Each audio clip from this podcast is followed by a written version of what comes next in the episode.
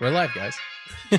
Hello. We're alive. So, kind of continuing into our uh, into our journey into the U.S. Today, we have Offbeat Seattle, which is a Seattle-based video production company that focuses on what was it? Authentic human voice. On the authentic human voice. Welcome, Thomas. Thank you. Yeah, I'm, I'm excited to be here. I, I, have. I'm curious. Am I the first American interview that you have, or second? Second. Second. Second. You're okay. the second. That's why we said we're continuing the journey. We're we're, we're slowly gotcha. we're slowly making our way uh, through the U.S. right now. See, if you didn't cancel your original uh, recording date, then you would have been the first. But ah, dang it. Dang it! So gotta I gotta fill the shoes of whoever went first. Uh, I was actually curious uh, about like that little description uh, on your company. I'm like, what does it mean by specializing in the authentic human voice? Like, uh, let us know for our listeners.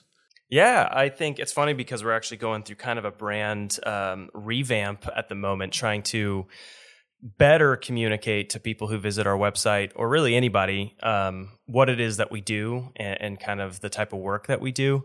Um, but I would say that's just kind of the type of work that we are passionate about. And so, what we, the type of projects that we love to do, um, specialize in, in bringing out the human voice uh, usually has like one character one person that's a real person out in the wild that we tell their story and we we pride ourselves on being able to get to know that person and tell their authentic story um, rather than just kind of showing up on shoot day you know getting whatever we get and then leaving and never seeing them again um, you know we try to build a relationship and get to know them and so that we can justify their story with with the product that we make. So this is something that you kind of uh, do uh, with like your corporate clients, or is this something kind of like more so in like the documentary realm or in more creative type projects? Yeah, I mean, I think a little bit of all the above. um, I think there's obviously like all production companies out there. There's there's kind of a lot of the work that you do that's not as um, maybe glamorous or or we call it cutting the grass. You know, you, you, maybe you have to do internal corporate work or uh, stuff like that that helps pay the bills. But that's the type of work we we try to pursue. I would say, and and the projects, whether it's a corporate client or a nonprofit um, or even narrative work. Um, that's the type of stuff we we pursue to to do. Um, but it's not the only work we do. I think there's still kind of other stuff. We just don't put that stuff on our website as much. Right. I, I love all these different analogies that uh, companies from different parts of the world have. Like yours was cutting the grass type work. That's a new one for us. right. It's just the mundane stuff that you're not, you know, you got to do it. You know, you got to get the grass cut, but maybe it's not your favorite thing to do. I like on your website, you have a section called uh, voices, and that's where you, you're really putting a, a good chunk of the, uh, what do you call it, that documentary style of video, right? Can you tell us a bit about that? Yeah, I think I appreciate you saying that because we actually get a lot of feedback on that with people who find us uh, just on Google or um, you know not meeting us first, just finding us uh, randomly. They talk about that voices page, which I think is a really strong page for us to share a little bit about who we are um, and a little bit about what we care about. So I think that that we created that because of what I've I've been saying. Like we're passionate about. Um, telling those types of stories and and being authentic with the type of work that we do. Um, so that's why we created this page, and we're like, hey, let's let's talk about the voices and and how we value everybody's voice, but also the different ways a voice can impact a life. You know, like singing, um, or maybe they're uh, telling a joke, or um, you know. You know, talking about a trauma, traumatic past that they have, it, it can be powerful and impactful in so many different ways, and it's just one person's voice. So that's kind of why we created that page, and we want to keep that theme going in this new revamp. Um, hopefully, in the next couple months, we'll be relaunching our website with even more of that type of stuff. You know what I also like about that page is that each one is sponsored by different companies. So you did the genius thing of doing like a passion project, but also getting paid for doing it, which I think totally that's that's a goal, right? Like, how did you pull that off? absolutely the goal. I think that's that continues to be the goal uh, as much as we can. It's funny because a lot, you know, a lot of uh, the, the first projects we get now we've been in existence for about six years 2017 was when we we started um, so back then it wasn't like we were getting you know bigger corporate clients so we would do smaller nonprofit work um, or, or small businesses and budgets were embarrassingly low. But part of our strategy back then was, hey, let's take on all the work that we can and and create the type of work that we want especially because if it's a low budget thing you might have a little bit more creative say um, with the client so we kind of started there and then it was because we made those that corporate clients would see the work um, and say you know alaska airlines as an example they're they're a big airlines uh, here that is headquartered in seattle and they saw a project that we did for a nonprofit called assistance league we probably did that project for a thousand dollars. You know, it wasn't much. Maybe it maybe it paid for all of the things that we needed to get the job done. Um, but they saw that and they actually literally said, "We saw that project, and that's why we want to choose you because uh, you have the ability of telling an emotional story." Um, and then we got to partner with them and do this great, you know, kind of campaign of multiple videos in multiple cities across the country. Um, so it's funny, you know, the work that you can put in for even if it's little to no pay can can pay off on the back end uh, if people see it and, and like it. I love the strategy that you had in mind with these smaller projects from the very get go. Um, because a lot of companies and a lot of people that kind of jump into this industry, they take on whatever work they can, and they're also kind of also trying to figure out what what they want to do as they go. At least like for us, that's kind of like how it was when we began with the smaller projects. We see what the asks are. Yeah, we were able to be uh, a bit more creative in certain aspects. But you guys were already thinking from a strategy perspective at that point. Was there like did you guys have a lot of experience going into it as you started the production company, or was it kind of like you started the production company as you're getting into the industry? Yeah, I mean that's a good question because I think we were really young. We started uh, we we started probably two or three years after graduating from uh, college. We went to school uh, here in the state of Washington at Gonzaga University. I don't know if you're familiar with that. The basketball team is their kind of what they're known for, but uh, we uh, spent about two and a half, three years um, in the industry separately. My business partner and I, who I'm talking about, Danny is his name. Um, separately, you know, I was in Dallas, Texas. He was in St. Louis, Missouri, and we worked for um, production companies in those places and kind of got to take things in and learn. Um, but when we started, we were pretty young, so I wouldn't even say we had. Even honestly, hindsight being twenty twenty, looking back, I kind of wish we spent more time in the industry before we started uh, to learn more. Um, because we've learned so much over these last couple years that I wish we knew. But you know, that's kind of life in general. But I do think when we were starting out, we did understand that you know our strategy needs to be to create as much as we can in the type of things that we want to get hired for. We were also young enough to not have too much responsibility. So I think that's important too. Like we didn't have families or a mortgage or anything like that. So it's like it's okay to you know scrape by for now. Obviously, we don't want that to be the forever, but if the next year or two is like that, then uh, that's okay as long as it again it kind of works out in the end. So so far so good. But I would also say you know you throw in a global pandemic and that kind of shake things up at least a little um, in terms of having to adjust. But you know everyone out there relates to that. Yeah, it's not like uh, it was a unique situation to everyone. Everyone had to kind of figure out how to how to move past it. And now now that we're right. kind of like past that point, it's almost like uh, what have we like learned over the last few years? How can we change? How can we adapt? How can we rebrand? And as you mentioned, you guys are doing the same thing now with your kind of like voices idea at the forefront of it. Right. Yeah, and I think you're you're totally right. Like it's a matter of it's always going to be adaptation and and change and and and um, thankfully humans are really good at that. But yeah, I'm curious to hear from y'all. You know, wh- when you started uh, Lapse, did did you have any sort of similar strategy, or did you go in with a lot of experience as well, or was it similarly like? We don't really know what we're doing, but we're we're gonna do it either way. The that last part, it, it, exactly what you just said there. Yeah, I mean, when we first started, it was really just us kind of like freelancing. To be honest, like uh, we've we've talked about this on the podcast before, where up until the pandemic, it was almost as if we were just two freelancers working together on a lot of things. We were still kind of learning the industry, kind of like as you said. You know how you said um, you wish you were in the industry a little bit longer before you started the company. We had the company name but it was like we were freelancing and being in the industry within that time frame at least for about 6 years. Because we started it while we were still in university not really knowing that this was even a potential to actually be making money right? Because we started the company in 2014 that wasn't really like a lot of independent production companies were not it wasn't a thing back then. I've I've often wondered what would have happened if uh, we like you were saying, Thomas. What if we spent a, the first couple of years just maybe working more so as freelancers instead of starting the company? And I've I've often wondered if that would have been a better uh, better uh, course of action for us. And I don't I don't think it would have helped in anything aside from maybe just improving your technical skills when you're filming because it won't teach you about the business side of things unless you go work for someone else. So if you went and worked like under another video production company, then you would have learned how they operate and everything. But you would have had to work on the back end, not so much the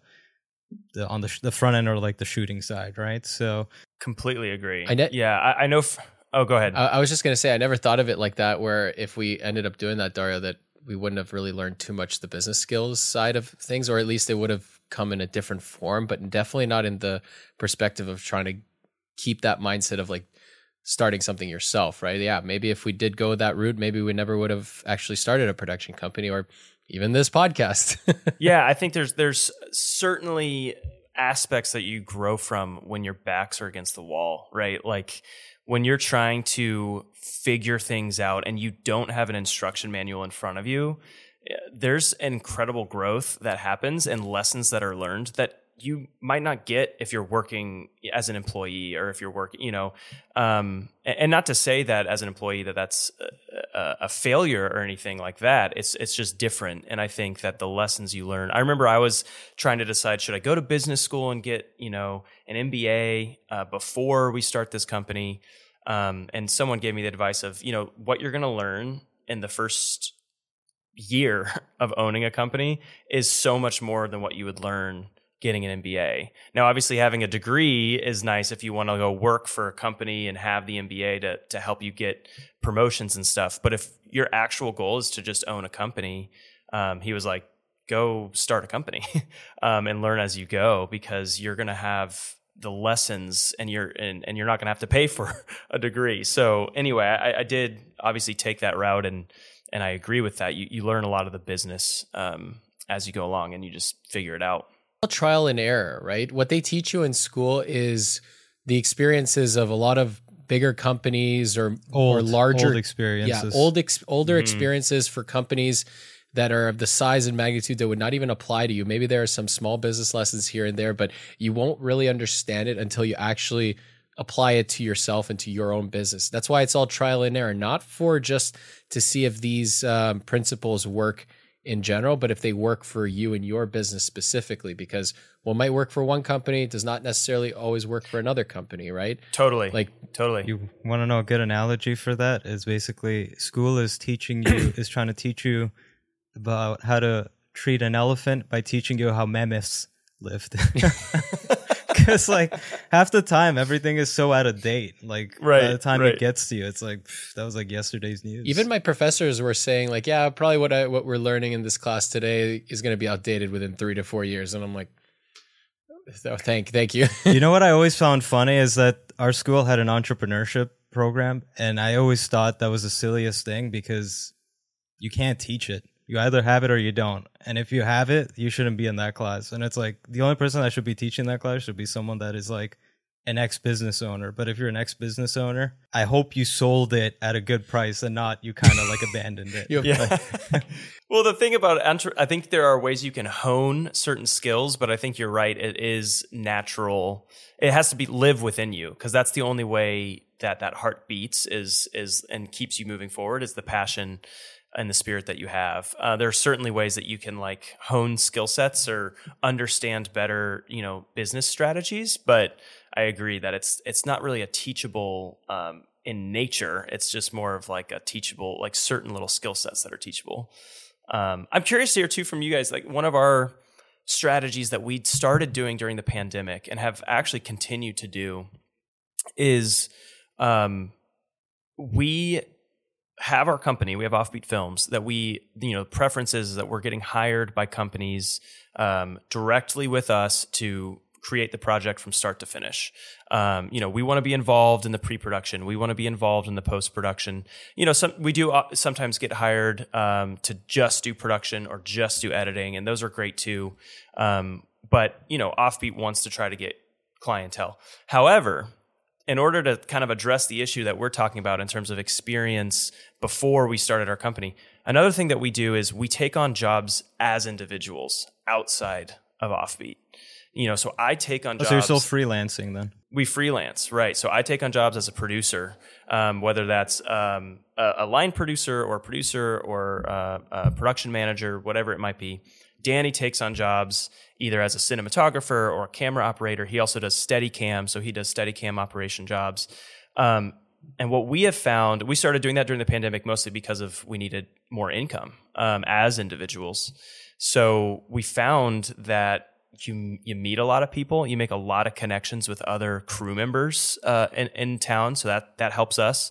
Uh, you learn a lot. You know, you you can see uh, sets that maybe you you wouldn't have had an opportunity to be on. You know, I've I've been able to be on sixty person sets for commercials or for uh, TV shows or whatever it might be because of that. So I, we're both able to bring that experience back to Offbeat, and it helps. We believe it. It also helps our company move forward. There's obviously a time management, you know, or deal with that and figuring out how do you commit to something else if you're also wanting to commit to your company. So there's there's always that tension, but I, I would advise that for folks. I don't know if y'all have done that before, but uh, it's it's it works. That I, I was wondering about the time management because how would you?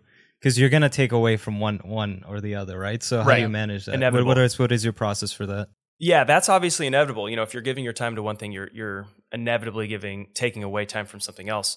Well, it comes with really the the main thought of of kind of ROI in a way. You know, is it worth our time to take time away from offbeat and gain whatever it is that we're gaining um, to bring it back? So we've we've kind of set this standard of if all we're getting hired to do is a money making gig that doesn't teach us anything we've now gotten to the point where we don't do that anymore. We did during the pandemic again because because of income needs, we needed to just survive. But now we're like if it's if it's just like a 3-day shoot and you're sitting pressing record and and it's an interview, like Danny, you're not taking that job. Or or with me, if it's like a little shoot that that's not going to teach you anything, we need you to be focused on offbeat. However, if it's an opportunity that is going to teach you something or or give you more connections or resources, learn about things, we find that to be advantageous for offbeat. We're like that is a worthwhile investment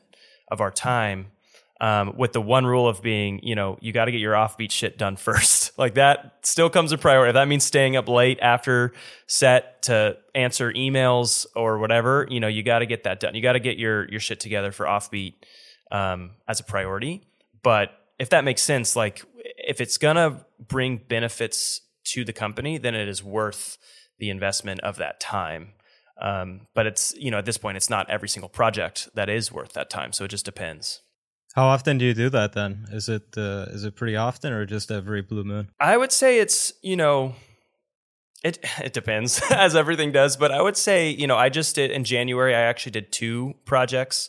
Um, I, I produced a Pokemon commercial uh, and a Microsoft commercial, both in the same month, which was great because Offbeat didn't have major projects going on in January. But with that said, I probably hadn't done something like that in six months. So like it it can come out of nowhere and and happen fast, but also it's not like necessarily like oh yep every month we're doing something. And I would say Danny's probably more often than I am just because his um what he brings to the table is is easier to hire. You know, it's easier to hire like a camera op or a steady cam op than it is to get a producer. Obviously, a producer takes more time, or it, just depends on the project. But but yeah, I would say it's common enough, but it's not necessarily all the time. Yeah, I mean to answer your question, that's basically what Dario and I did for so many years, where we were just mostly freelancing, and then occasionally we would do uh, projects under the Lapse name for, for a few years, and then after the pandemic, and we uh, where we started to focus more on the business as itself, we have that same philosophy, very similar, where we're, we'll take on other projects depending on what they might be, how much time commitment they are, um, and go ahead and do it as long as you're able to get the other work that's necessary done uh, to kind of keep uh, everything consistent and moving forward. It's decreased a lot though. We we don't really do that too much. Like especially now considering we're getting like a we're, I mean, we're salaried at this point, so it's like we owe our allegiance to one entity. and that's the goal Yeah. right like that's the goal that you i think that we have too is to get to that point it's like you're doing this to gain experience and to gain you know credibility in your city and things like that but eventually you just want to be under Lapse productions or you just want to be under offbeat films and everyone's coming to you because they know you and they trust you and all that. So that, that i would uh, say that like that is the goal. But for folks out there who are kind of starting out or earlier side i would say i would advise doing that because there, there are benefits to it. As long as you're able to manage the time there are a lot of benefits to it. I mean, for sure, especially like you were saying, you were on a set with like 60 people. It's going to be a while before Kyrill and I get one of those projects under our, our belt, like through Lapse. So it's like, it's good if you have that experience going into it because you will learn a lot of invaluable skills. Like going back to when we were freelancing, there were definitely a, quite a few jobs where it was like, whoa, okay, this is. This is cool. I wouldn't have gotten this on my own just yet, right? But you do learn a lot freelancing. But again, it's always from like the technical and and again, depending where you go in, but it's always on the production side. It's always the post and the pre that are like I mean, now we're really curious about what really happens in those stages because we're going through it ourselves and like every project you get, you're learning one little thing here, one little thing there. But it, it'd be great if we're also able to get into those uh those those parts of the production process, but you can't obviously because you'd have to be a part of that company. to your point also is that because you're freelancing and working with all these other production companies and all these other different type of even small scale projects because we also do so many of those uh, or like because we did so many of those we got very comfortable with that kind of scale of project as well and understanding what is needed to go into it it's like okay say you did uh, a lot of co- corporate promotional videos where it was like a crew of three to five people and you did like say 10 freelance gigs that year you have 10 gigs of experience that you can bring to the table when you have your own project. And say something like that comes through the door it's like oh i know exactly what what's going to go into this. Uh, this is probably how big of a crew. But again as dario mentioned that's more so on the production side.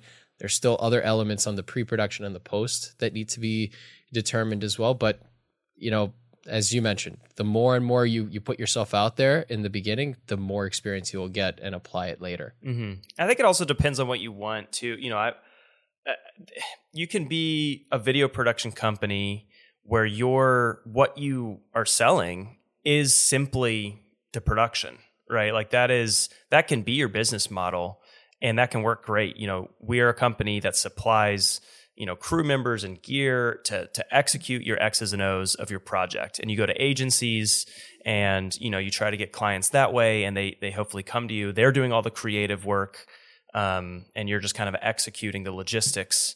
Um, you know, and that's a great business model, and I think you know we do that at, from time to time. But I, I would also say what we do is we we try to kind of be that agency at, at times too. Like we want to be a part of the creative. We want to have those discussions and um, come up with you know a script or um, you know the storyboard or things like that. Uh, just because that's what we're interested in and that's kind of where we're headed. But that doesn't mean you you have to do that. But I'd be curious, you know, for Lapse, or do you what what do you feel like you get more of? Do you get more of like through and through client is working with you from start to finish, or more? Hey, we need you to go shoot this project, and someone else will edit it, and someone else will do the creative, and you know, what do you guys deal with more often? I think it's about 75 to 75% where we handle all the way from farm to table, so from ideation all the way to the final product, and then 25% where we're hired just to do the production. Yeah, it it it varies, but uh, the one good thing about doing everything from start to finish, from pre-production to post, there's more longevity to the business when you when you go that route because then you're not uh, you're basically working with the client directly and you're developing personal business relationships at that point. I find that if you go with the direction of uh, just sub- simply supplying production, you get into a an, into a completely different uh, business model than compared to the other one because in that point you're just selling production, which is a lot of the time is just simply crew, equipment, um, like pretty in, in a way standardized things, right? And sometimes it's just a matter of uh, uh, price matching, even with other co- not price matching. I don't know if that's the right word, but it's like um, it's all about price at that point as well. I mean, uh, sure, It's kind of different because like the like that twenty five percent I mentioned, it, it's literally like other production companies most of the time now that get in touch with us. So it's it's like a whole different ballpark, and that you can say, Kyrill, that's still a relationship that you'll develop with that production company. So it'll still be there as long as you do good work. You'll still be the go to, right? That's true. It's a different type of relationship building that you're essentially doing, right? Um, because like working with another production company, it's basically one point of contact, but you're dealing with maybe a lot of different types of brands and companies. Whereas when you're dealing with clients directly, it's individual relationships with individual brands and companies. So I feel like with any business uh, or whatever direction you take, like you have to figure out what what works for you. How is the time management aspect uh, uh, going to be for you as a company and for you personally? What type of work do you prefer working? What type, how many relationships do you want to be juggling at the same time? Because sometimes that's a big issue. If you're dealing with 10 calls a day from 10 different people, it could be easier for someone to just be dealing with maybe two or three calls a day from someone. So it, it's a unique situation for everyone. Well, relationships are, I mean, everything, right? I mean, that's, that's kind of, yes, you're selling video production or you're selling, um, you know, these services, but really at the end of the day, what you're really selling is uh, yourself and like if do people like working with you because we have to be honest too there's a lot of people who can get this job done right? There's a lot of people who can get the job done well um, and make it look pretty or make it look a certain way or feel a certain way. Um, but really you know the secret sauce is you know does your client uh, like do you guys like working together? Or or even your crew members that we, we really care a lot about treating our crew members well but also having a relationship there because you know sometimes you run into crew members that are just grumpy or or jaded or whatever it might be. And that's fine. I get it. I get why there's there's um, complaints or, or issues with this particular industry especially in a city that doesn't get a lot of like fulfilling work it gets a lot of corporate work um, and corporate work can be fulfilling, but you know what I mean, like narrative work. I'll, I'll um, take all the corporate work I can get. Yeah, yeah. Send them it can to totally me. be fulfilling. That's uh, not that it can't be, but I'm just saying, you know, we we choose our crew members based on those relationships as well, and like, are they going to be coming to set with a good attitude? Um, you know, are they going to represent our company well in front of the client? Things like that. But relationships are so important uh, in any business. And also, I was also going to comment on you're talking about time management with clients. That's something i'm realizing now as i've built this relationship with so many clients in the past that are super meaningful and you know i care a lot about because we've done projects with them. Um, but they're also like nonprofits or small businesses or things you know they don't have the same budgets that we're trying to move forward eh, getting so now it's this time management of like okay i'm trying to create new relationships with with new people that potentially can bring us bigger budgets or bigger projects, but also caring about and maintaining relationships with with some other clients. But then you start getting time sucked away doing other smaller jobs with some of your past clients. So it's this interesting kind of moral dilemma obviously you know what we want to do is is is be there for people we don't want to just be like oh we're too big for that now or anything like that so we do continue to stick with these people but i do find myself seeing like oh man i'm spending a lot of time um, working for this client that that um, doesn't have as much resources as as we would prefer. Have you thought about recommending uh, them to another company? Well, we what I usually do is we're, so we're expanding. Um, you know, so we have more people on our team that I just get them involved. So it's like, hey, let's try to have this seamless transition of you're still with Offbeat I'm still going to be here. I'm still going to be in these meetings, but they're going to spearhead the project, right? Like they're going to produce what you're trying to make.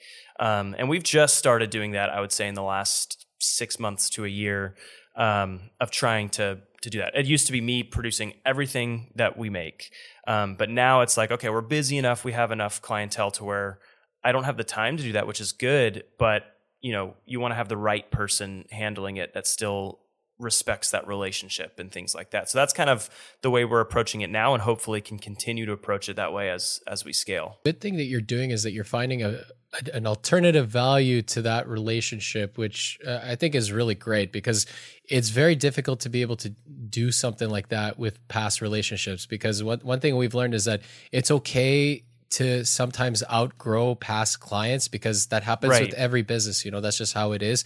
Sometimes uh, values change, budgets change, resources change, time change. Personnel Right. changes. personnel changes, time management Totally. changes, you know, like things change constantly. And I, I can completely understand where it's like, you know, like someone you you've known for like half a decade, you know, they call every once in a while. Sure, they may not have as like as much budget as the types of projects you do now, but um, if you have the time, maybe you can find an alternative like you have done, which is great, helping teach other people within your team how to do it the way that you do it so that you can get them ready for the bigger projects down the road. So uh, it, it it's every situation is unique, and I, I just think it's really great what you've done there. Oh, I was going to say that I, I think it also is important to keep in mind like fulfillment.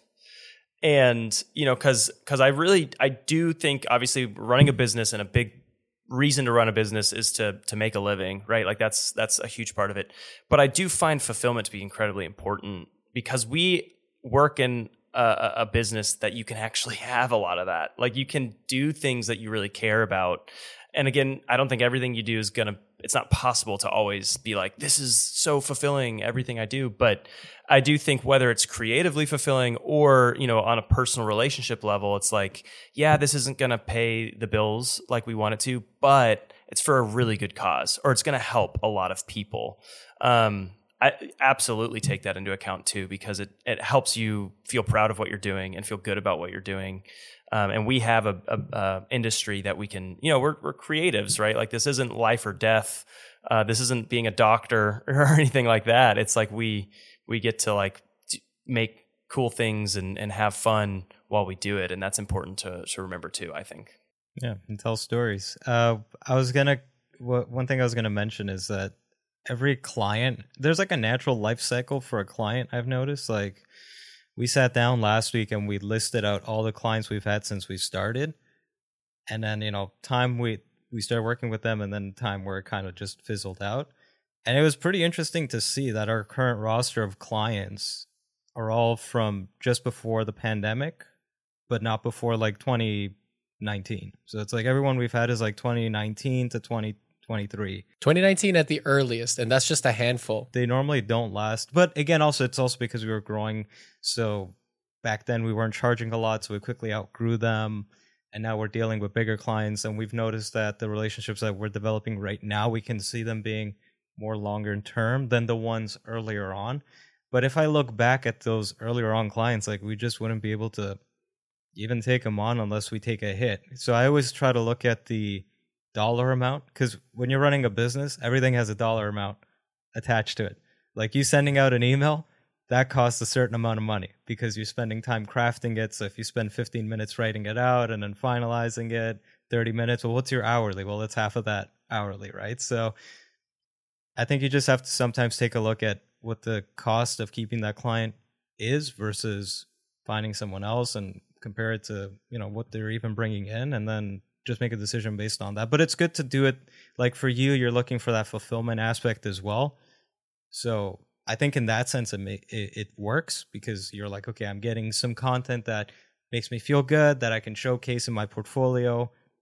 That I think is fine because that's what we're doing as well with certain clients. Like, uh, there's some projects we take on even now where we'll do them at a little less than what we quoted just so we get the client on because maybe there's like a cool product that's being showcased in that video and I I tell Kyrill, "Hey, we need more product videos, so we got to take this one on." You know, there's like a purpose to to what we're why we're doing it. Totally. Always yeah, I think it's really important to always keep the there's there's so much more that can come out of it than simply a bottom line. You know, if it's hey, this might not be high paying for this project, but is this potential lead going to lead to a lot more work down the line? You know, that's something to consider. Or is this particular project that we're getting hired to do can we put like you said put that on our portfolio and get hired at other bigger companies to do that same thing you know i think that's always really really important to consider um, you know when you're you're taking on jobs even as a freelancer i would say even even if you're not a business owner i think i, I keep that in mind as a freelancer it's like hey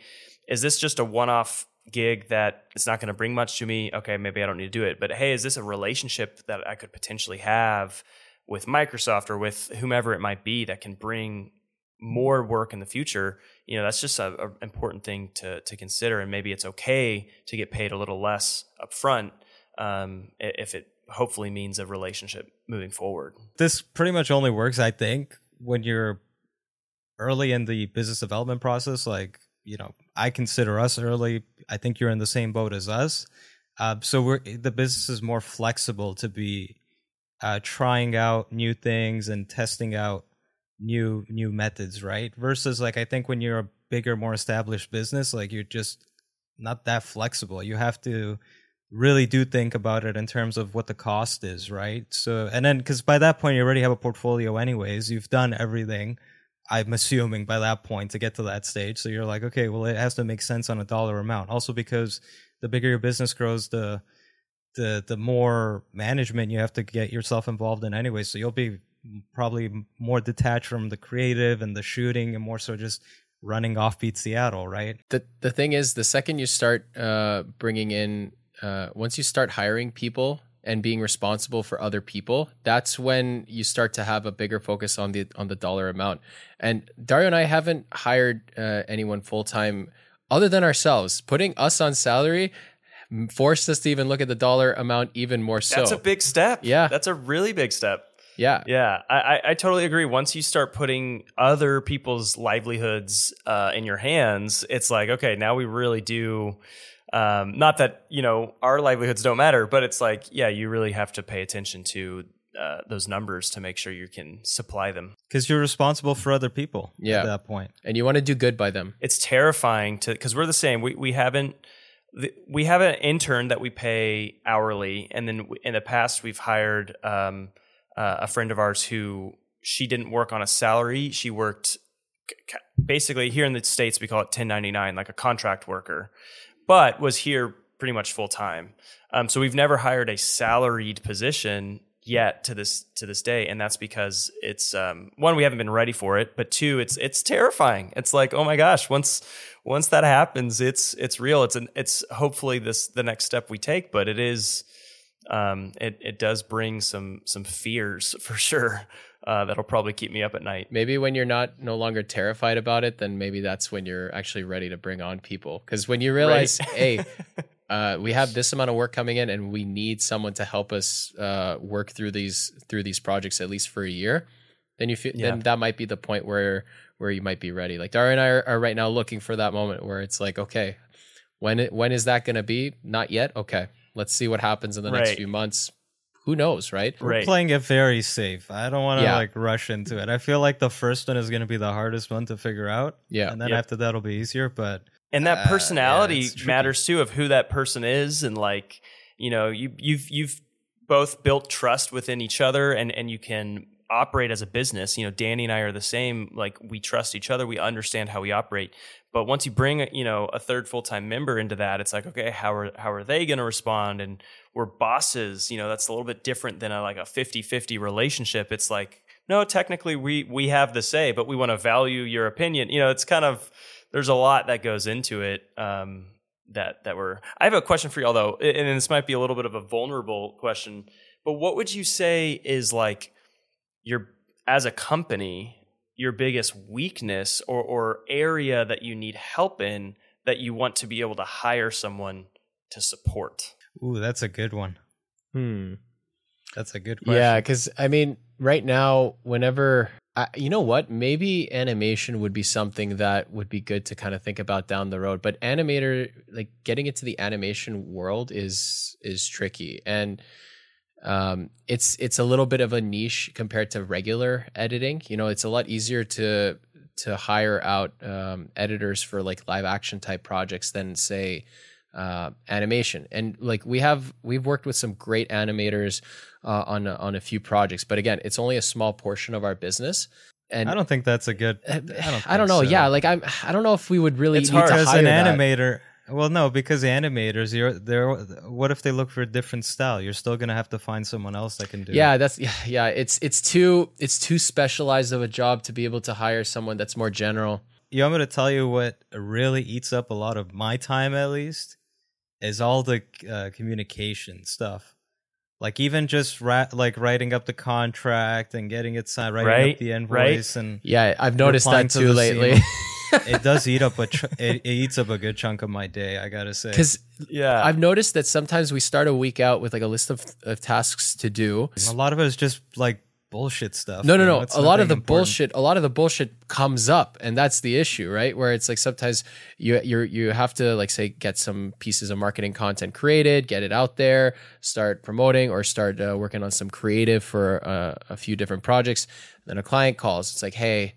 Uh, there's this happening. Um, are we able to do something here? Or if another one is like, hey, like, uh, uh, we're good to go on this project. Uh, what are the details? Like, there's so many things that could just pop up out of nowhere that it could eat your time throughout that day and all those other tasks no longer you can like you have to push it right and I think honestly, if I had a secretary, I would be way more productive.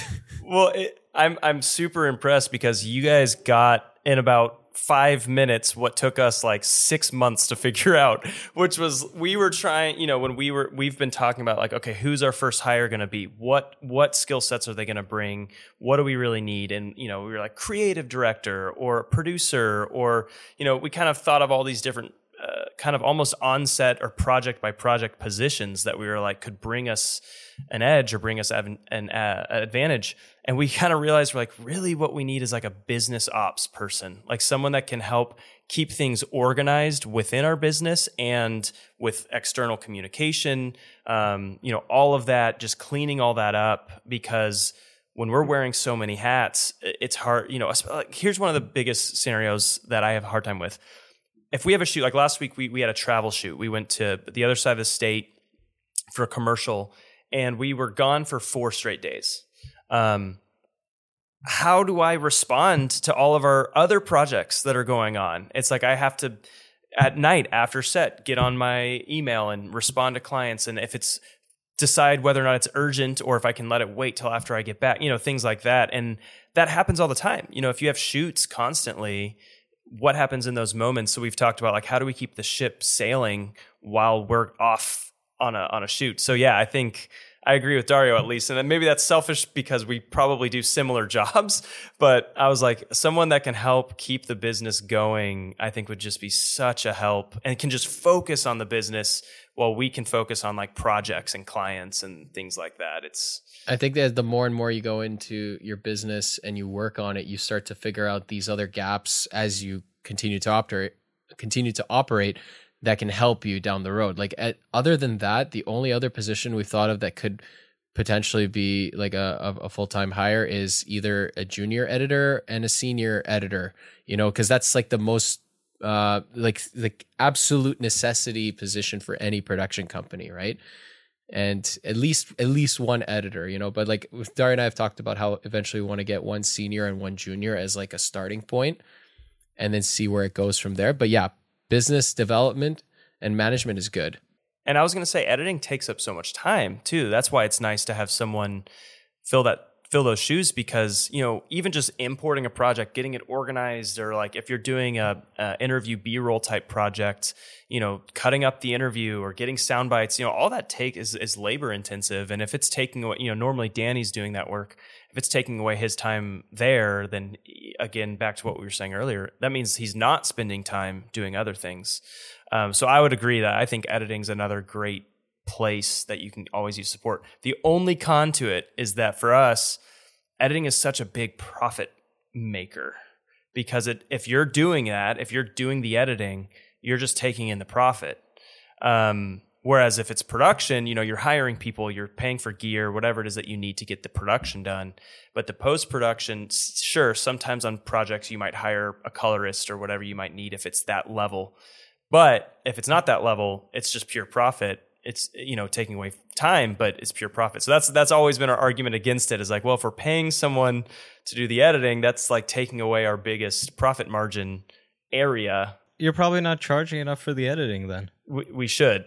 Yeah, that- I think that's what that sounds like. or even or even sometimes in the pre-production maybe you're not uh, charging enough at that point right if there's a lot of planning that goes into it at that point Um, at least this is if you're more so talking directly with clients because we found Right. the more and more It we, depends. You know what, Kyrill? It depends how big his deliverables are. yeah that's that is it- true too yeah Because he deals with a lot of like long form content, I think. So that's why his. uh, oh yeah yeah Yeah. I guess yeah, you're you're probably not charging enough for for posts though. If that's that's Uh, the case. or just all the above. But I would just say, you know, I agree with pre-production too because that is sometimes depending on the client. Some clients get it; they know how much things cost, they know why it costs that way. But not all clients do. So I think it depends on that. But like if you're trying to convince someone, hey, this is going to take a month of pre-production just to get ready for this shoot, and that's going to take meetings and scheduling and planning and um, you know, you have to kind of convince them like this is why pre-production costs as much. But I agree that would be an area um, I want to charge more in because that's also an area that I spend more of my time in um, is getting all that prepped and ready. We uh we we uh we had a lot of trouble with pre-production, and what we started doing lately was, and, and I've actually started to see some success in the lead calls. Is that we've done a complete breakdown of what we're doing in the pre-production process, along with a cost breakdown. Okay, and you share that with clients. I share that with them. clients. Well, yeah, because I I share that with potential clients or whatever, right? Because Mm-hmm. I put the total amount anyways, so I just give them the breakdown. So even if we have like, and I even break it down to like pre-production meeting one, pre-production meeting two, pre-production meeting three, finalize it. Like you got, I bro- we broke it down into like a ten step uh, itemization process, and it's been really helpful for us because then they can see it and now they understand, right?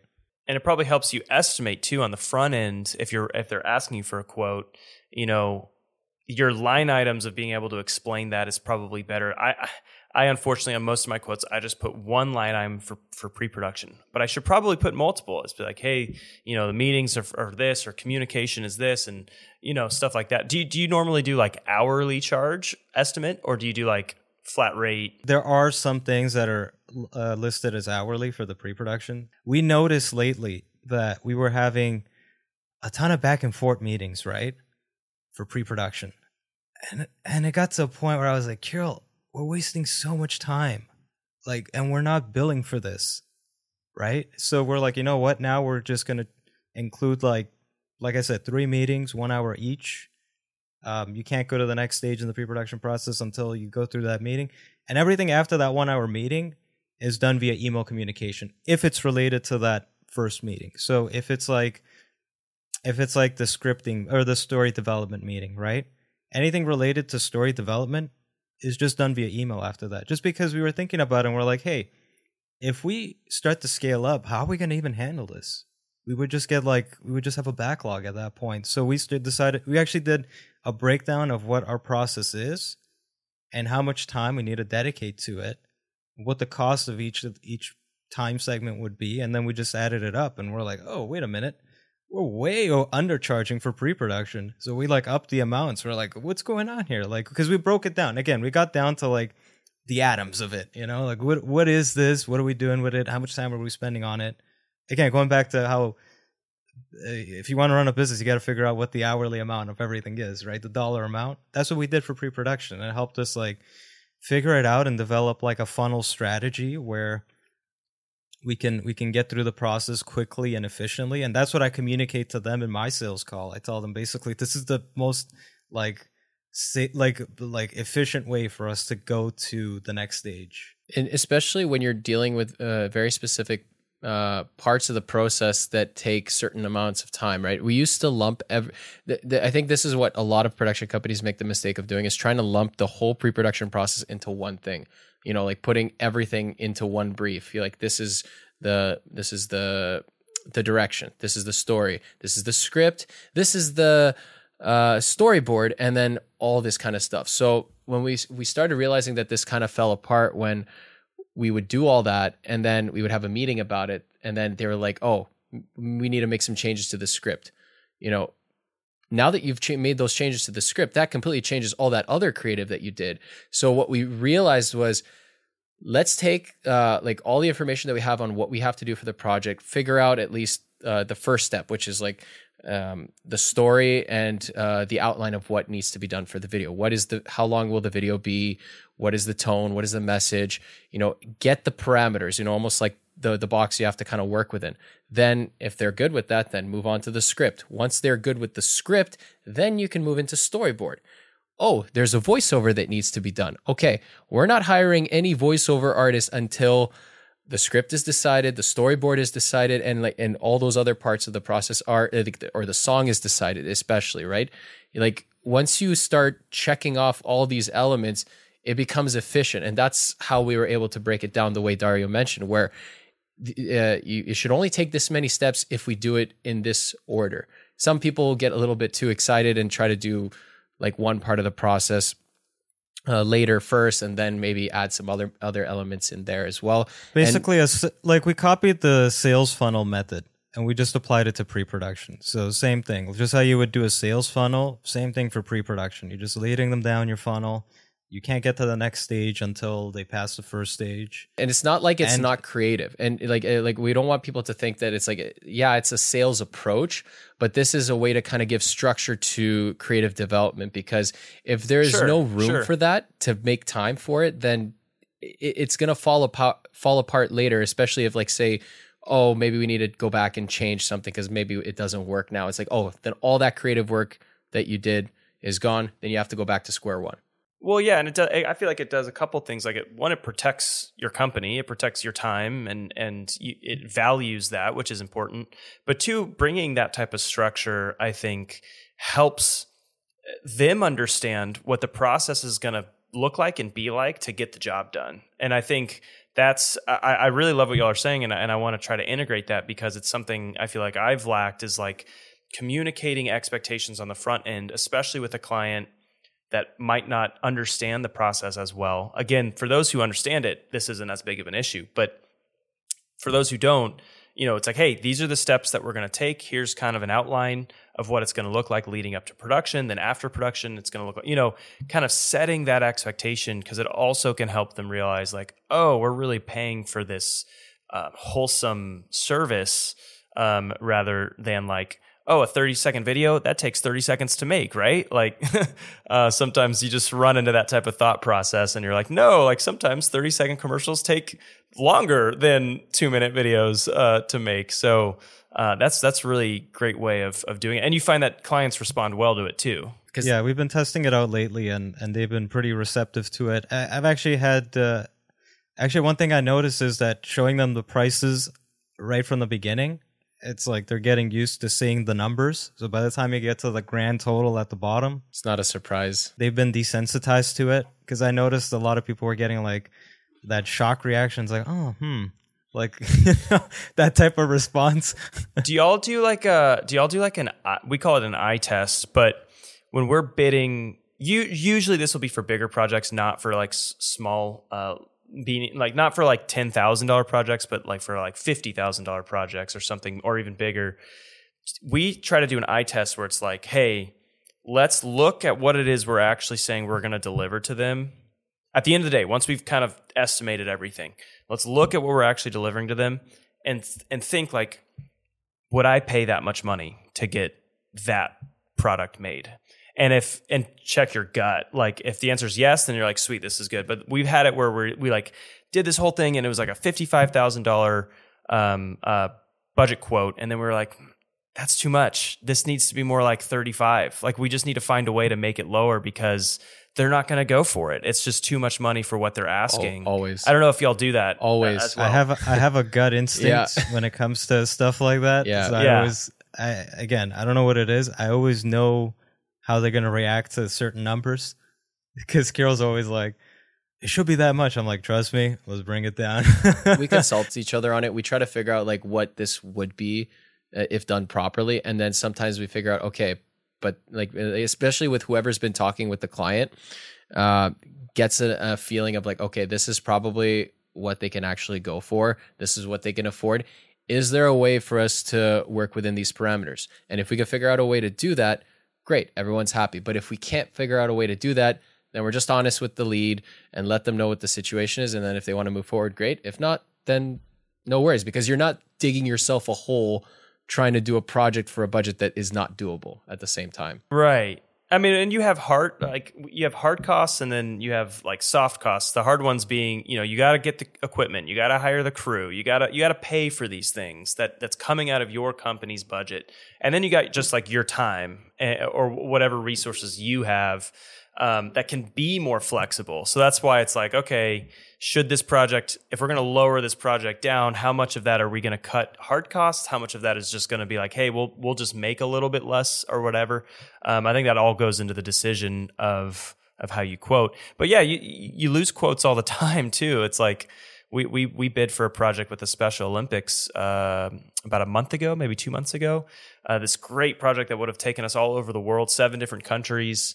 Um, and we put together we felt like a strong quote and a strong bid and we spent you know probably a week and a half two weeks leading up to that bid. We didn't get it.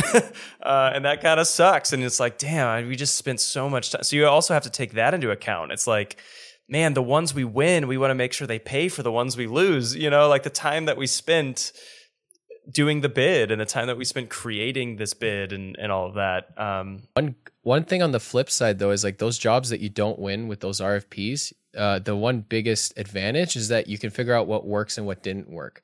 And we realized this when, like, a lot of people we've talked to say, like, RFPs are a waste of time because you rarely win any of them. But uh, Dario and I realized that it's actually a good uh, chance to kind of um, pitch for different types of projects that may not come through the front door as often. And I remember we once did this one FedEx RFP where uh, we thought we were we were gonna get we, we thought we were gonna be very close to getting it, and finally at the end of the day, it didn't it didn't work out. We didn't get the gig. But one great thing that Dario did was he reached out to them and asked like, "Hey, I know we didn't win. Uh, we just wanted to know like, uh, was this at least somewhere along the right track of kind of what you were looking for?" And they actually told him that it was between us and one other company and it just so happened to be it like it was just like maybe like a minor thing that tipped the favor into the other company's favor. But that was valuable information for Dario and I to realize, oh, I think we're onto something at least with this RFP. At least we know that there's something here that works and why it probably worked.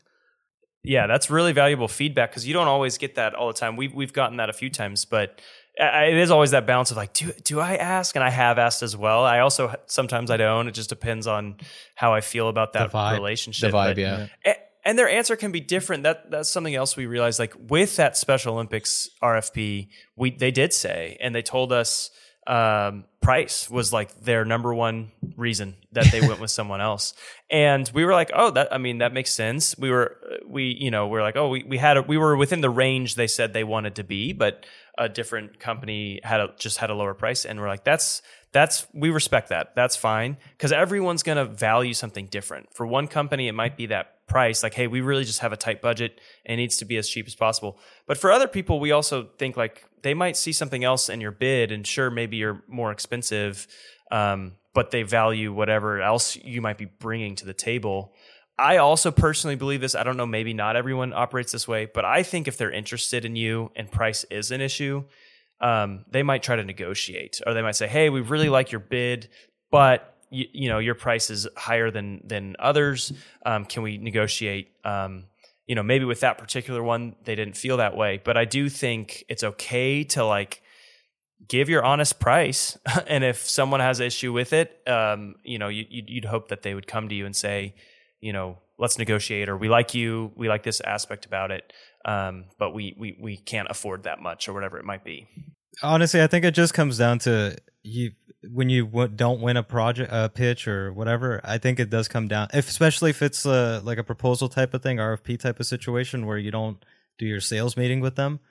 I think it just comes down to your your your your uh, your your brief just wasn't good enough. You know, because that, that that FedEx that FedEx thing, I don't know why we thought we were gonna get it because we looking very back happy on it with now, the brief. That's what it looking, was. you know what it yeah. is. You we were so dumb because we looked at the numbers and we got like, oh my god, like if we get this, this is gonna pay for like so much stuff. Right. We got right, into right. that mindset and.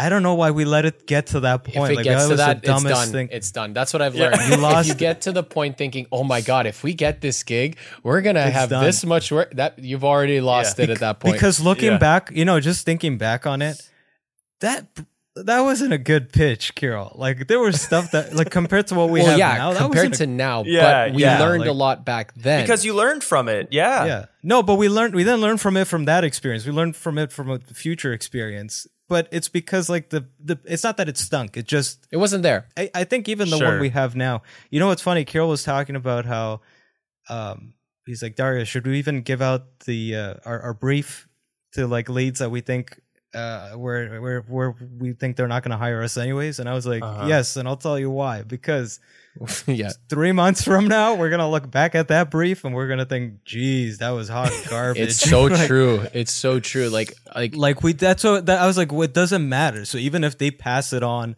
to someone else, like a competitor, Right. knock right. yourself out. That because Right. that's going to be outdated by next week. Because we're constantly fixing it up.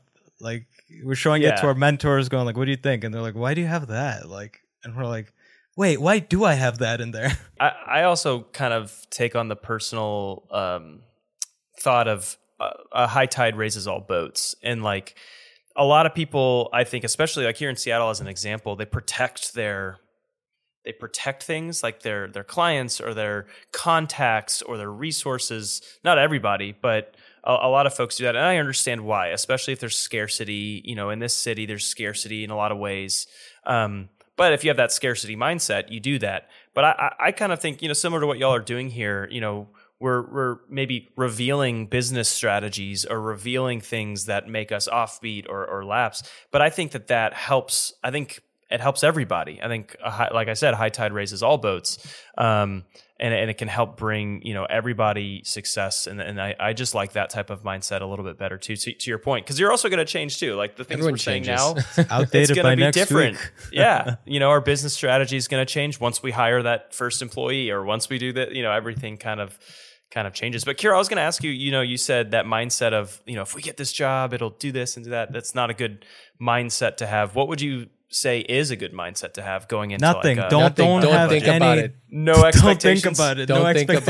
expectations. Yeah, like because you get into it's like the fantasy. It's like it's like thinking to yourself, Mm-hmm. like, what will happen if I win the lottery? And you just waste ten minutes there thinking to yourself the what you might buy, what you're gonna do, and then after ten minutes you realize.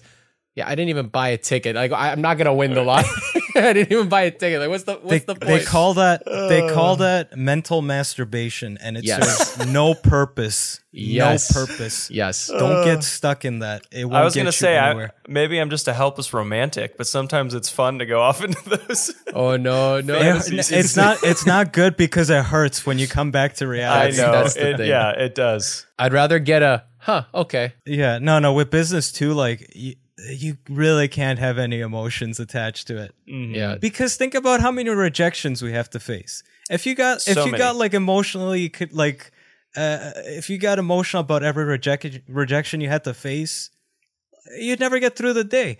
We had, I, I can tell you right now, we had uh, what, uh, like uh, since the start of the month, probably like I don't know, twenty leads come in. How many of those do you think we closed? Probably like two or three.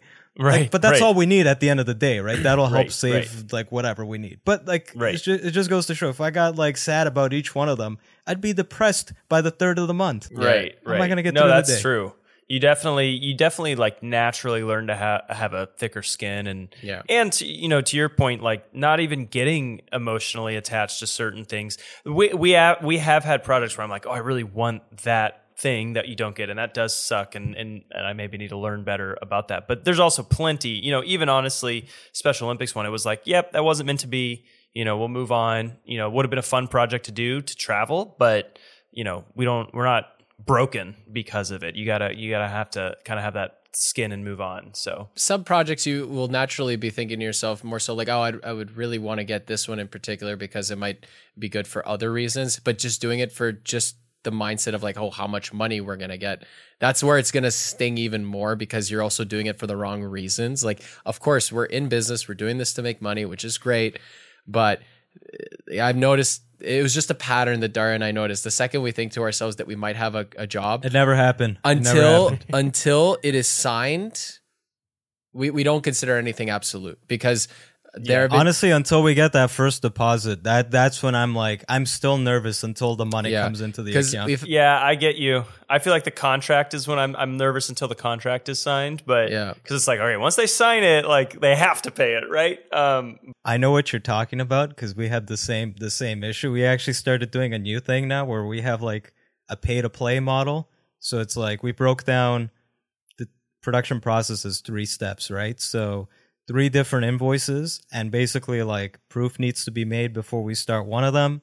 Payment needs to be in the account before we like before uh the production date, stuff like that. Like we've we've kind of timed it out where it's like we get all the money at uh, before we have to worry about it. Because again, I don't want to be like on the hook for paying crew, because then it comes out of my pocket. Because I pay them, I pay them the next day, right? So I don't, I don't ever want to be in a position because it'll eventually happen. Statistically, it's bound to happen to us one day, Kyrill, where a client won't pay, and I don't want to be in that position at all. we noticed that when we it was early on and as a young company like where a company tried to take advantage and not pay us for the work that we did even though it was um, like back then it was like we were maybe on the hook for maybe one crew member at the time but it took eventually six months for us to get them to finally pay us and it wasn't it wasn't a lot of money now looking i mean at the time to us it was a lot It was four G's, Kyrill. It was still a lot. Like Yeah. even today, I'd be like very bitter about that. yeah and- yeah,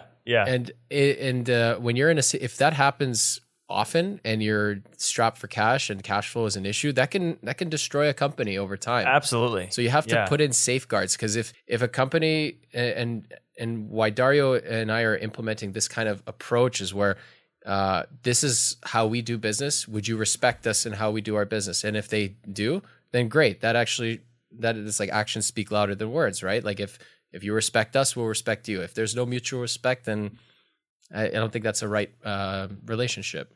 I, I can actually go into what it is because it'll probably help out other companies. So essentially, there's three invoices. They're all issued when the contract is is signed by them, right? So invoice one covers the project management fee and pre-production. So that's uh uh but that has to be paid proof of payment needs to be made before we start pre-production. So and then uh we need to get the the money for that uh I think I put 72 hours before the production date. But the key thing there is the proof of payment. As long as they do the proof of payment, whatever. For the production, though, proof of payment needs to be made right away. Uh, uh, but the the uh, production date is not locked in until the payment is made. So then that way, at least, we're safe knowing that the crew is paid. That's my main thing with that. Forget my my rate. As long as the crew is paid, that's the thing I'm most worried about, right? because we're booking people we're booking people we're we're we're taking them away from other potential jobs as well right and it's not us right like uh, technically speaking it's technically the client we're just facilitating it right and if like because there have been situations where uh, a shoot day has been set and then um something happens where like it has to be moved like obviously if it's like extraneous circumstances Early on, early on, not not last minute. We haven't dealt with one of Nothing those in the last last minute, yeah. in, in a while. nothing last minute But and then the post production one is issued at the same time, and then uh, uh, proof of payment needs to be made by the production day, but the money needs to be in our account before we show the rough cut. Okay, so and that, is that it? Is that all your three invoices? That's the that's the three invoices. So, so you get hundred see, like, percent by the time post. by the time they get the rough cut. okay, I've already gotten 100%. So the benefit of Okay. that is that I don't have to wait till the very end of the project to get the remaining amount. I've gotten everything. All the crew members have been paid. The company has been paid. right.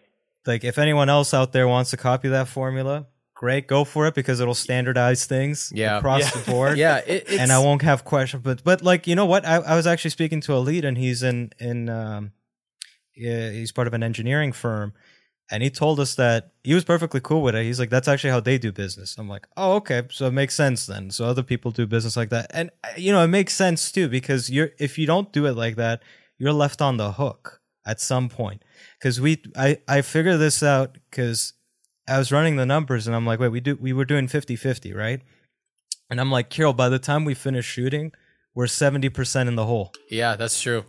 Because that that fifty percent goes to the crew. Yeah. So we're, I was like, what the hell? We're 70% in the hole Why are we doing 50%? That doesn't make sense. So I figured let's break it down three invoices.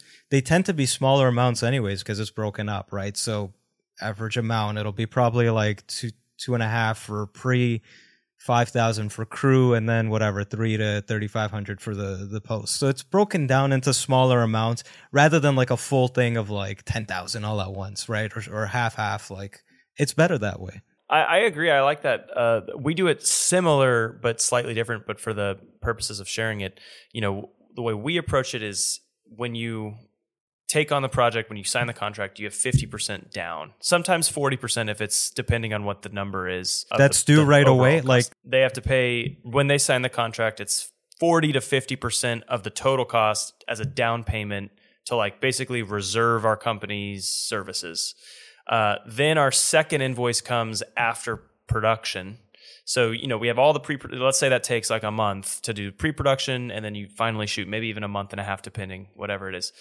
So then that second invoice comes, which is another twenty five percent um, after production. Which I like what you do, which is like your money's already in the bank. It has it's like proof of payment rather than afterwards. But we do that also to just like have 75% in before we do the post. But then we don't do our final invoice till after completion of the project. So the last 25%. Um, See, the so we- problem with we that is you might wait. You might wait a You wait a long time. Yep. Yeah, that's that's the biggest issue I, I think. that. Yep. Did you get that from uh, from the Futur and Chris Do? Because I, I I've heard that. Me? f- no, no. I, I'm asking Thomas. Yeah, because I've Oh. heard of that breakdown. I think either on that on those YouTube channels or in some other ones. Because I've heard that one. No, before. I don't. I don't know where I got that. I my my dad is a lawyer, um, so I know he helps a lot with our business related questions. So he probably advised us to do something along those lines. Um, but I don't remember exactly. We've been doing it like that for for a while, and most people are fine with it. But I agree with you, Dario. Like, it also puts it on you to track. Like, the worst thing is tracking down these invoices and That's that's the thing I hate is like because I know they're good for it, and I know it's just a matter of they It's got lost in through their the email. or- yeah, yep, like yep, yep. I hate It's that. no stuff. one's But fault You know what's really helped sense. us Right. is that you know what's really helped us is when I say, okay, so let's get this in so I can lock in that. So like let, let's okay, so let's get the money in so I can lock in the production date. As soon as they hear that, it means that the production date is not locked in. So they they immediately get me that stuff. The the other thing that I think it's important to keep in mind for folks is it depends on the company. If it's a nonprofit, this might not be true, but like they probably care less about paying you the money than you care about receiving it. Meaning like if you're dealing with a, a company or a corporation or whatever it might be, they just have their budget that that company's paying. It's not their personal money the way it's our personal money.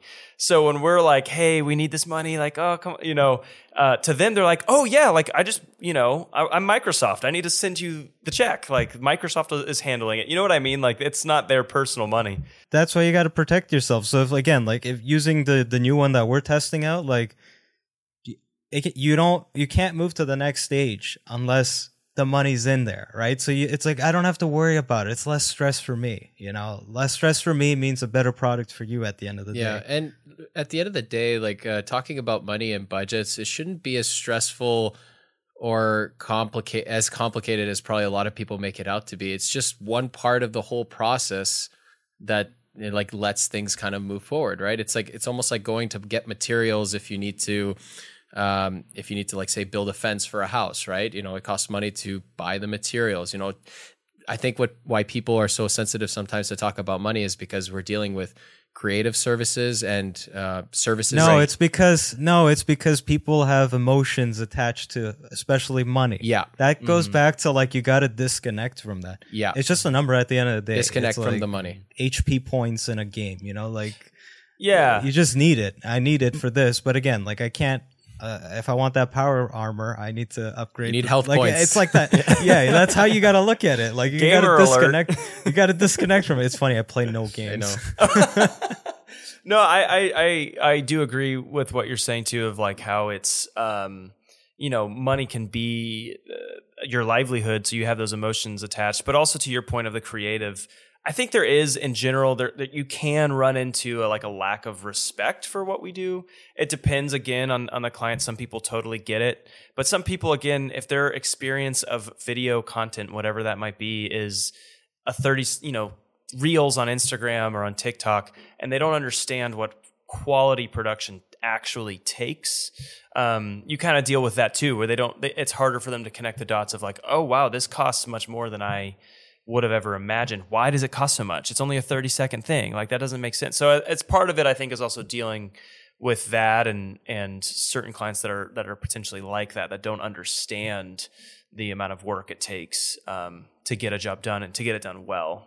At that point, you're getting into the process of like figuring out how to filter out maybe leads and people that you're getting in contact with who don't understand it. Like obviously, some clients don't understand it as much, but then there's a certain threshold where you know there's only so much time you have with every lead to to talk to where if you only have five minutes with each lead how much can you really explain to them? You know like i'm not going to spend half hour educating someone about how the video production process works if they can't even afford it at all at the end of the day right? So i mean but that's that's another topic for another day uh, as it is. Yeah. There's also one terminology that we try to steer ourselves clear from which is videographer yeah mm-hmm. and I hate that one too. I I think that you know if you are out there and you consider yourself that, I think within the industry there's respect there. But it's more of just the way we project ourselves to others because a videographer like entails to someone all of these different departments, all of these different skill sets into one person. And like that's not what we're selling. We're selling a collaborative effort where we have our cinematographer and we have our production designer and we're you know uh, ideally we're trying to sell this collaborative service that is video production but it's not just a videographer. So we never t- tell, our, you know, I never say I'm a video. I'm a producer. Like that's my job. I, I produce things. You know, he's a cinematographer, um, or you have an editor. Now maybe we play, we wear different hats, um, but that's just a terminology we try to steer clear from whenever anyone's like looking for a videographer or you know, like oh that's not what we do. You know, we're a video production company. Um, but my friend, you know, Jimmy can do that for you or whatever, you know, whatever it might be. But and that means no disrespect to any videographers out there. It's if, again within the industry, there's respect there. I think it's more of just the way you project yourself to people outside of it. people who present themselves as videographers usually are early on in their careers with it right because Right. uh, i feel like that that term got coined when uh, Not not always, Kyrill. There's maybe some. There's not, some. yeah. Not not always. Sure. Like i haven't it's had very- anyone though like present themselves as a videographer to me that wasn't with only It's three years of experience maybe Right. Well, y- yeah, no, it's actually now that you Yeah, mention, I've no one never- ac- Yeah. No, I, I think it's a pet peeve in the industry as a whole being referred to as a video. that's what i mean It like unless with- you're a It beginner started you with won't present clients. yourself You know what? I know where I know where it started from. It 100% started with clients oh, going like, "I have I have a photographer. Yeah. I need a video guy, video videographer A video- videographer, a v- videographer. That's what it is. I need a videographer. I, I remember I remember uh, like very early on when I went to London for a shoot and I and I went up to the customs agent and he looked at my uh my form and he said you're a videographer and I and I look and I and I'm just like uh, Uh-oh. yeah he's like oh okay enjoy London and I'm like like all right but the way he said it just it just sounded very wrong videographer I'm like yeah that's such an odd term Well, I guess I guess we found out who refers to himself as a videographer. Yeah. That was in 2014. This was one year in. Sure Yeah. it was. It was Sure one year was. in. exactly. exactly. I agree because I feel like when I was when I was young, I feel like I said that too, but now we're like, oh no, we don't want to be referred to as that. The second you're a company, you're like, no, no, no, no, no. Like, I'm the producer or the cinematographer or the director. Yeah. Videographer. Yeah. This. What is that role when you think about it? like what? Like as you said, you do everything. It's it's someone who It's does a one man show. It's, It's a, a one man show. show. It's a handy. It's the handyman of the video production world.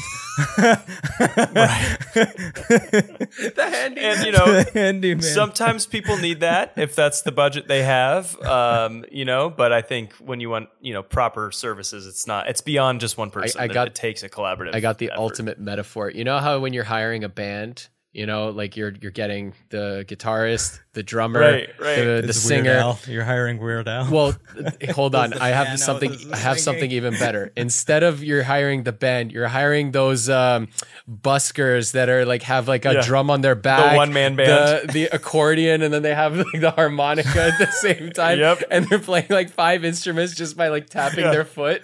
yeah. Which is impressive. It by is the way. impressive. Don't get us wrong. Yeah, that's that. is- That's exactly what it's like. Um, but yeah, that's funny. That's hilarious. Every videographer is gonna hate us after this. Yeah, one. I know. We love you They're- guys. They, Hey, have stopped listening. If they if they heard if they heard correctly, it's an impressive skill to have at the It end is. of the day. it is. It is. You're holding all those hats at once. You know, it's funny. A lot of them are actually just cinematographers, but they get grouped in with that. You know, That's, what I mean. You know, like the second they realize that they're actually DPs, they stop saying videographer, and that's and that's the that's why I'm saying nobody refers to themselves as a videographer unless they just got into the industry for like the first few years. I, honestly, it's a it's strictly a term for clients. That's how I see it. yeah, Right. exactly. They, who don't understand it, but also something that's like so overlooked in our industry is audio. Oh yeah, Like like the value of having like a sound operator or even a sound operator and a mixer, you know, if you have that budget, it's so valuable to have clean sound versus just like whoever's dealing with the camera is also dealing with miking people up and also, you know, it's like it just makes a huge difference. We we've made it we've made it standard this year uh, where it's like if we're recording interviews, we bring audio. But but but if it's like a brief 30 minute thing, I'm not gonna tack on the thousand dollar expense for the client. Like it's one of those like, look, we'll look yes, you know how to do audio, right? you but can add a lav. subconsciously, I think Yeah, do a lav. subconsciously, if you're watching, if you're watching, if you're consuming any sort of video product, if if the audio is bad, you immediately discredit it. Like subconsciously, you're like, "That's this is low quality," even if it looks beautiful. If it's like crackly or whatever, audio is so important. But people don't always think of it because when they think of video, they think of the visuals.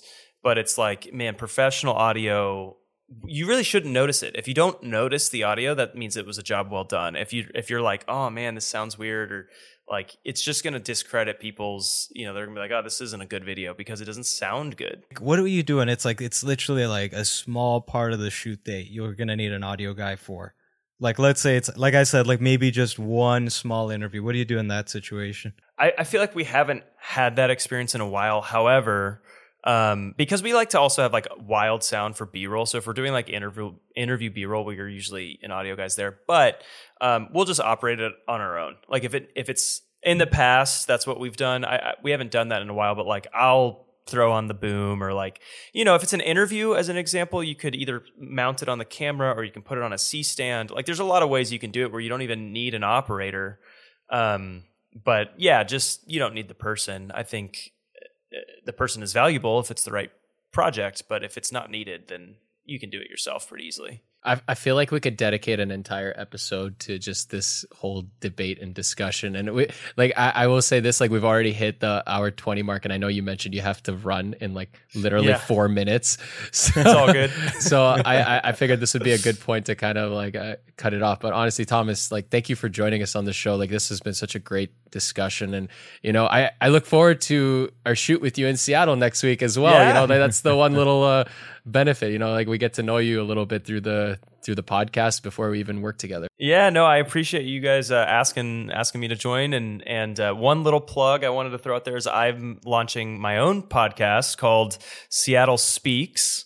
Um, it's going to be hyper like local for the city of Seattle, people who um, live here. But I've already interviewed like a Seattle Mariner who's a baseball player and uh, a CEO, the CEO of T-Mobile, and some musicians. So I have some good names in there. Uh, haven't launched yet, but I'll be launching hopefully by the time that this episode airs. So that just want to throw that that plug out there. And anyone else who's listening, if you're in Seattle, you know, give us a hoot or a holler, and and we'll happy to chat. Nice. And That's awesome. Unfortunately, since we're in Toronto, I guess we we don't make the cut. Then